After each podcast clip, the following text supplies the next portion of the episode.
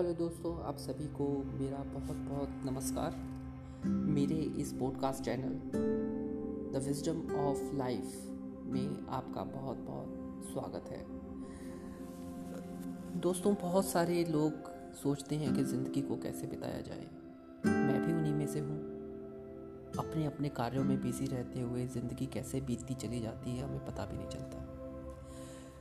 कुछ बातें हैं जिससे हम अपनी सोचने की स्थिति को दिशा दे सकते हैं। एक ज़िंदगी को कैसे जिया जाए उसके लिए मेरे कुछ विचार आप सभी के साथ। अगर आपको अच्छा लगे तो इसे आगे सुनिएगा, अगर आपको अच्छा ना लगे तो कोई बात नहीं। लाइफ हमें बहुत सारे ऑप्शंस देती है। इसी तरीके से ये प्लेटफॉर्म्स, पॉडकास्ट के प्लेटफॉर्म्स भी आपको बहुत सारे ऑप्शंस देते हैं। So you can choose anything else apart from it. But if you truly believe, like me, कि ज़िंदगी एक exemplary form के अंदर जीनी चाहिए, तो ज़रूर मेरी इन बातों को सुनने के लिए अपने कीमती दस मिनट दीजिएगा। और हो सके तो ये दस मिनट आप सुबह के समय दीजिएगा। दोस्तों, हम सभी के अंदर डिज़ायर्स तो होती हैं, आप सभी को पता है। इच्छाओं से ही मनुष्य बना है। अभी कुछ इच्छाओं को अंदर फील करना, लेकिन उनको कभी भी फुलफिल ना करना, ये एक इनकम्प्लीट साइकिल बना देता है। A desire entertained and not fulfilled makes an incomplete cycle. और हर इनकम्प्लीट साइकिल किसी ना किसी तरीके से आपको कहीं ना कहीं अंदर ही अंदर कचोटती रहती है। एक हमेशा एक सेंस ऑफ इनकम्प्लीटनेस आपके अंदर फील करवाती रहती है। और एक लेवल पर जाकर यही इनकम्प्लीटनेस आपको साइकोलॉजिकली इरिटेशन भी दे सकती है। तो क्या करा जाए? या तो इस डिज़ायर को फुलफिल कर ले या फिर इसे छोड़ दें, क्योंकि कोई भी इनकम्प्लीट साइकिल आपके जीवन में आपकी प्रकृति द्वारा दी गई महत्वपूर्ण एनर्जी को आपसे ड्रेन करना शुरू कर देती है।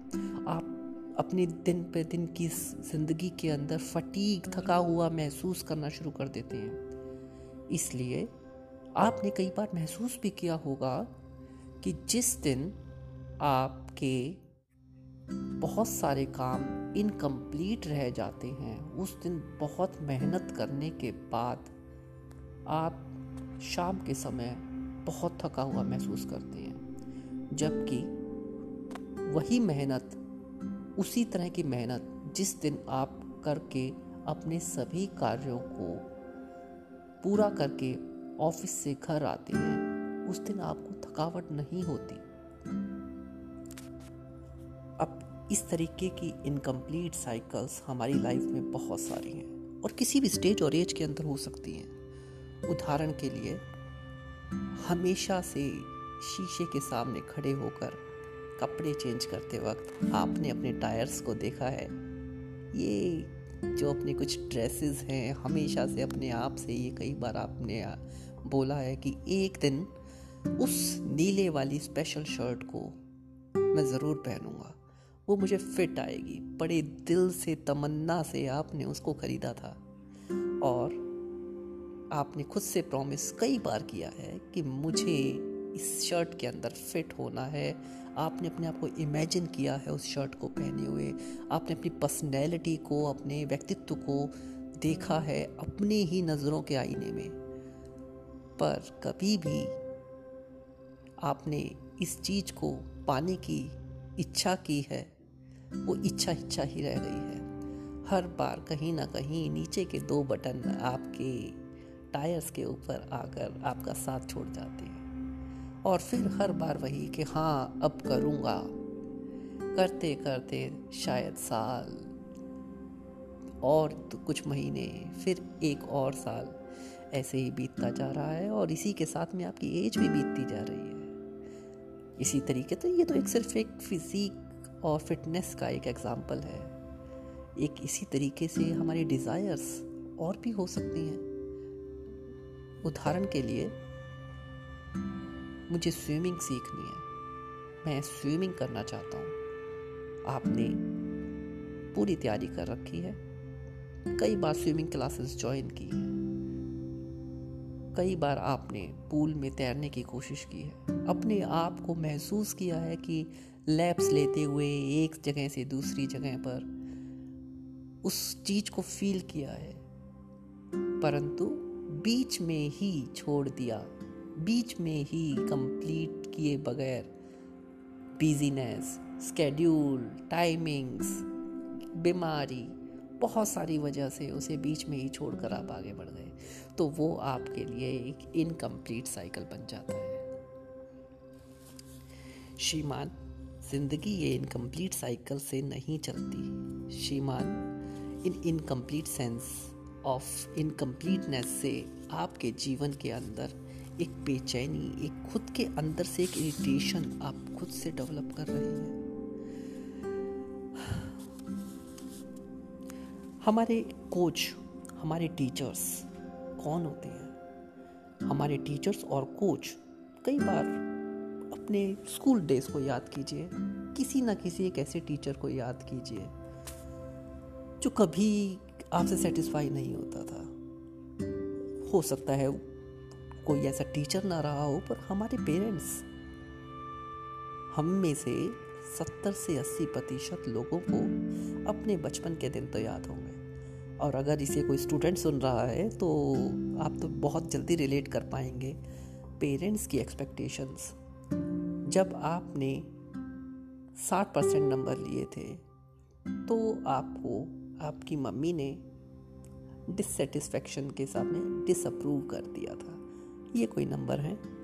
फिर एक बार आपने सत्तर परसेंट भी नंबर लिए, फिर आपने पचासी परसेंट भी नंबर लिए, और टू बी वेरी सरप्राइज जब आप उस चीज़ के अंदर खुद से ऐसा महसूस करते हैं कि अब की बार तो मैंने किला जीत लिया, परंतु जब आप अपनी उन्हीं आशा भरी आँखों से अपने पेरेंट्स के तरफ या फिर अपने उस टीचर की तरफ या फिर अपने उस कोच की तरफ देखते हैं जो आपको बास्केटबॉल सिखा रहा है, जो आपको फुटबॉल सिखा रहा है, जो आपको कराटे सिखा रहा है, या फिर आपके पेरेंट्स जो आपके लिए सबसे बेस्ट टू बेस्ट सोच सक रहे हैं, वे आपसे एक्सपेक्टेशंस रख रहे हैं, और उनकी नज़र में जब आप देखते हैं कि हाँ मुझे इससे तारीफ़ मिलेगी, और वे आपको कहते हैं कि ठीक है पर और बेहतर कर सकते हो, तब याद कीजिए उसी समय के ऊपर आपका मन आपसे क्या कहता है। कैसे इंसान है ये, कभी इनको मैं सेटिस्फाई कर ही नहीं पाऊँगा, इन्हें कभी मुझसे मेरी खुशी के अंदर खुशी महसूस होती ही नहीं। Same case in the type same case in the scenario of jobs. आप अपने बॉस के लिए बहुत ही चहेते एम्प्लॉय हैं, परंतु भी सेटिस्फाई नहीं कर पाए उनको, और हम बोलते हैं इस बॉस को हम कभी सेटिस्फाई कर ही नहीं सकते। नो मैटर आप कितनी अच्छी प्रेजेंटेशंस बनाते हैं, नो मैटर आप कितना अच्छा परफॉर्म करते हैं, आपने कितने अच्छे से अपने पुराने बेंचमार्क को क्रॉस करके और इनपुट डालकर अपना हार्ड वर्क देकर किसी चीज़ को अचीव किया, और जब आपने अपने बॉस के सामने उस चीज़ को रखा इस एक्सपेक्टेशन के साथ में कि boss will be very happy and he will approve this time कि yes he has done something and you deserve that appraisal, उस समय पे आपके बॉस ने बोला हाँ it's okay but scope of improvement है, ठीक है, अच्छा है, and you lose all heart, you say why, क्यों। अब कॉर्पोरेट वर्ल्ड के अंदर थोड़ा सा इस चीज़ के लिए मिसमैचिंग हो सकता है। आप ये कह सकते हैं कि नो नो बॉसेस का तो काम ही ये होता है, वो तो आपको खुश हो ही नहीं सकते, वो तो सिर्फ और सिर्फ जो उनको, जिसे हम हिंदी में बोलते हैं चाटुकारिता, सिर्फ ऐसे ही कुछ स्पेशल एम्प्लॉयज़ के स्पेशल बॉस हैं जो उन्हीं से ही खुश होंगे। But if he is a true boss, if he is like a teacher, if he is like your parents, तो ये भी संभव है जो एक रियल कोच का काम होता है कि जब तक वो आपको सर्वोत्तम ना सिखा दे, जब तक वो आपकी अपेक्षाओं में जहाँ तक आपकी छलांग जा सकती है, जहाँ तक आप पहुँच सकते हैं, आपको उस फिनिश लाइन तक ना पहुँचा दे। अगर उससे पहले एक टीचर, उससे पहले एक कोच आपके साथ में सेटिस्फेक्शन डिराइव कर ले, तो आप अपने आप को उस हार्ड लाइन तक पहुँचाने के लिए कभी प्रयत्न नहीं करेंगे। इसलिए रेसलिंग के अंदर, जंपिंग के अंदर, स्विमिंग के अंदर, बास्केटबॉल के अंदर, a coach is never satisfied. आपने क्रिकेट के अंदर भी ये चीज़ें देखी होंगी, a coach is never satisfied. He never say कि हाँ बहुत अच्छा, ही मे क्लैप, ही मे से कि हाँ अच्छा किया, but he will never never never say कि he you are the best, नहीं, क्योंकि a scope of improvement is always there. He wants you to reach that level, He wants you to be the best out of the best। तो एक teacher की जगह पर आके सोचिए, एक टीचर की जगह पर आके अपने आप को खड़ा कीजिए। और सच्चा टीचर भी वही होता है जो अपने स्टूडेंट्स को, जो अपने से सीखने वालों को उस हार्ड लाइन को टच कराने के लिए उनकी खुशी में खुश ना होकर, उनके ओवर कॉन्फिडेंस को ना बढ़ाकर, एक कॉन्फिडेंस तो बढ़ाए पर इतना स्कोप ज़रूर रखे कि वो आपको ये कह सके कि हाँ आपका कदम सराहनीय है, पर अभी जर्नी बाकी है। A good coach need not to be better than you, but he should be a great observer of you. इस बात का क्या मतलब हुआ? मैं एक बार फिर बोलता हूँ, a good coach need not to be better than you, but he should be great observer of you.